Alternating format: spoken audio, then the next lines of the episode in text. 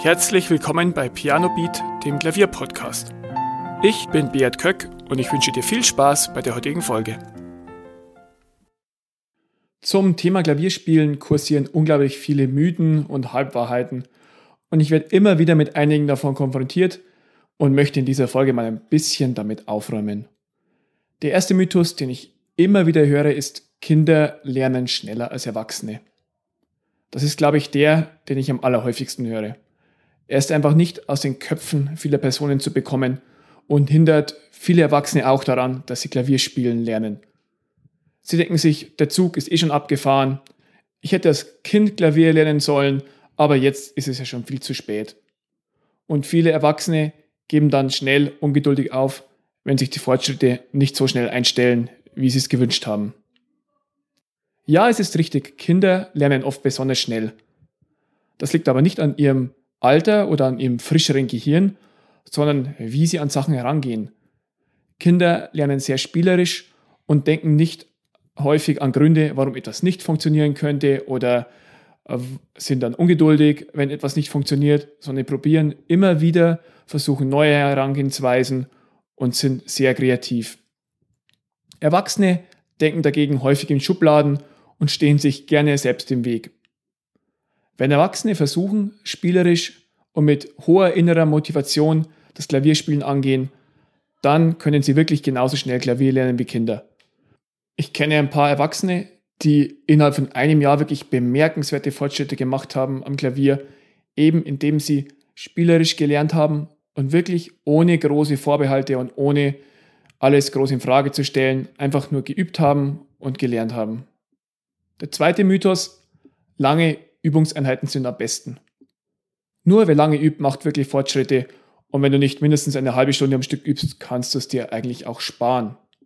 Dann denken sich viele, ja, so, ich habe eh keine Zeit, jeden Tag eine Stunde zu üben, dann lasse ich es doch gleich und es wird sowieso nichts. Klar, je mehr du übst, desto mehr Fortschritte machst du, aber das lässt sich nicht direkt mit Übedauer gleichsetzen. Viel wichtiger als lange zu üben ist, effizient zu üben. Wenn du effektiv und wirklich mit Ziel und Sinn und Verstand übst, dann kannst du in 15 Minuten mehr erreichen als andere, die einfach nur zwei Stunden dahin klimpern. Und bei langen Einheiten ohne Pause lässt auch häufig die Konzentration stark nach nach den ersten Minuten. Lieber übst du jeden Tag 15 Minuten als einmal in der Woche zwei oder drei Stunden. Und du wirst wirklich erstaunt sein, wie viel Fortschritt du auch mit kurzen Übungseinheiten machen kannst. Und du kannst auch zweimal am Tag 15 Minuten üben. Vielleicht hast du am Vormittag kurz mal Zeit und am Abend. Und dann ist es fast besser, als wenn du einmal am Stück eine halbe Stunde übst. Und wenn du es nicht schaffst, jeden Tag 15 Minuten dir Zeit zu nehmen, dann solltest du vielleicht mal deine Prioritäten überdenken. Der dritte Mythos, Talent ist der wichtigste Erfolgsfaktor. Bestimmt hast du auch schon sogenannte Naturtalente gesehen, die bereits im jungen Alter virtuos Klavier spielen und die schwierigsten Stücke innerhalb kürzester Zeit lernen und mühelos vortragen.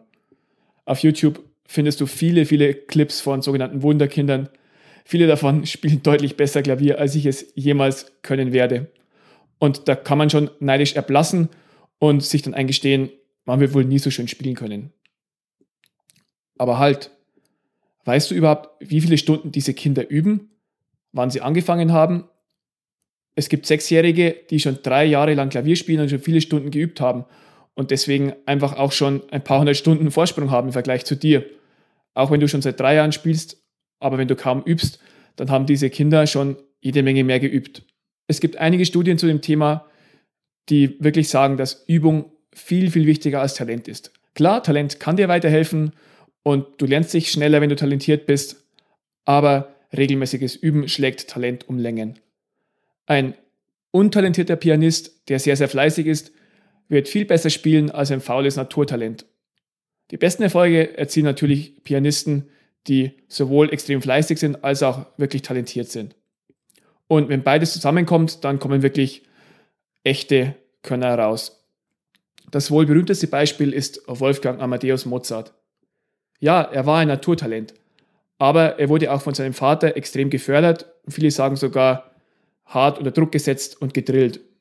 Der ganze Haushalt drehte sich nur um Musik und sein Vater also der von Wolfgang Amadeus, der wollte mit den Kindern Geld verdienen. Und deswegen wurden sie gezwungen, viele, viele Stunden am Tag zu üben. Bereits als Fünfjähriger hatte Wolfgang Amadeus Mozart vermutlich 1000 bis 2000 Stunden geübt. Und ich bin mir sicher, wenn du 2000 Stunden Üben hinter dir hast, dann wirst du auch beeindruckend gut Klavier spielen können. Viele der offensichtlich talentiertesten in verschiedenen Gebieten sind einfach nur extrem fleißig. Beispielsweise soll der Fußballer Cristiano Ronaldo besessen vom Trainieren sein und stets deutlich härter an sich gearbeitet haben als seine Mannschaftskollegen. Nach dem Training schießt er oft noch alleine Freistöße, er kommt vor den anderen, geht nach den anderen. Früher als Kind hat er nachts Krafttraining gemacht, um schneller Fortschritte zu erzielen und besser zu sein als alle anderen. Fehlendes Talent ist also eine schlechte Ausrede, denn Fleiß schlägt Talent deutlich. Der vierte Mythos, schau nie auf deine Hände. Beim Klavierspielen darfst du nicht auf deine Hände schauen. Diesen Satz höre ich wirklich immer wieder. Als Anfänger hast du vermutlich bei jeder Taste, die du gedrückt hast, auf deine Hände gesehen, um dich zu orientieren. Und du hast den Blick nur schwer von der Tastatur lösen können. Wenn du das Zehn-Fingersystem an der Tastatur gelernt hast, dann war es wahrscheinlich am Anfang auch so. Am Anfang musstest du immer drauf schauen und mittlerweile kannst du es vielleicht schon ohne hinzuschauen. Und beim Klavier ist es auch so, je geübter du bist, desto weniger musst du wahrscheinlich auf deine Hände schauen. Im Optimalfall musst du dann überhaupt nicht nachdenken, welche Taste du drückst und es geschieht automatisch, weil dein Gehirn schon so gut vernetzt ist. Es gibt aber auch Momente, wo du durchaus auf deine Hände schauen darfst. Zum Beispiel bei sehr großen Sprüngen oder bei schnellen chromatischen Läufen hilft es dir sehr, wenn du immer wieder auf die Tasten schaust. Gib mal bei YouTube Klavierkonzert ein und du wirst feststellen, dass sogar die allerbesten Pianisten ab und zu auf ihre Hände schauen. Warum solltest du also darauf verzichten müssen? Der fünfte und letzte Mythos in dieser Folge, immer mit Fingerübungen beginnen. Es gibt immer noch einige, die behaupten, beim Klavierspielen sollte man mit Fingerübungen anfangen, mit Tonleitern die Finger aufwärmen und dann, wenn die Geläufigkeit da ist und die Finger warm sind, dann kann man richtig üben. Ja, Geläufigkeitsübungen und Etüden haben ihren Platz im Unterricht und auch Tonleitern sind sinnvoll, damit du die Abläufe in die Finger bekommst. Aber dass du dich erst aufwärmen musst vor dem Spielen, das ist ein Mythos. Am besten startest du wirklich das Üben mit den schwierigsten Aufgaben. Dann ist nämlich dein Geist noch frisch und am aufnahmefähigsten und das Lernen eines neuen Stücks gelingt am Anfang der Übeeinheit viel besser als am Ende. Und du kannst dann am Ende die Fingerübungen machen. Das halte ich für eine wesentlich bessere Aufteilung, als wenn du es immer am Anfang machst, stupide runterspulst. Oder du machst zwischendurch Fingerübungen. Du fängst mit einem Stück an und versuchst das ein bisschen besser zu lernen, machst zwischendurch Fingerübungen oder Tonleitern und dann nimmst du dir ein anderes Stück vor. Aber es gibt definitiv keinen Grund, sich aufzuwärmen.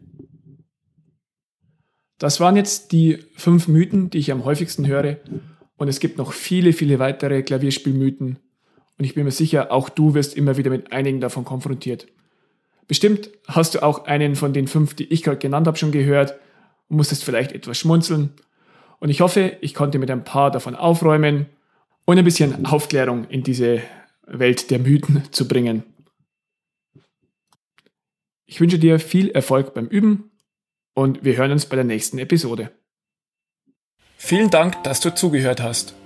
Weitere Informationen zum Podcast findest du in den Show Notes und auf pianobeat.de.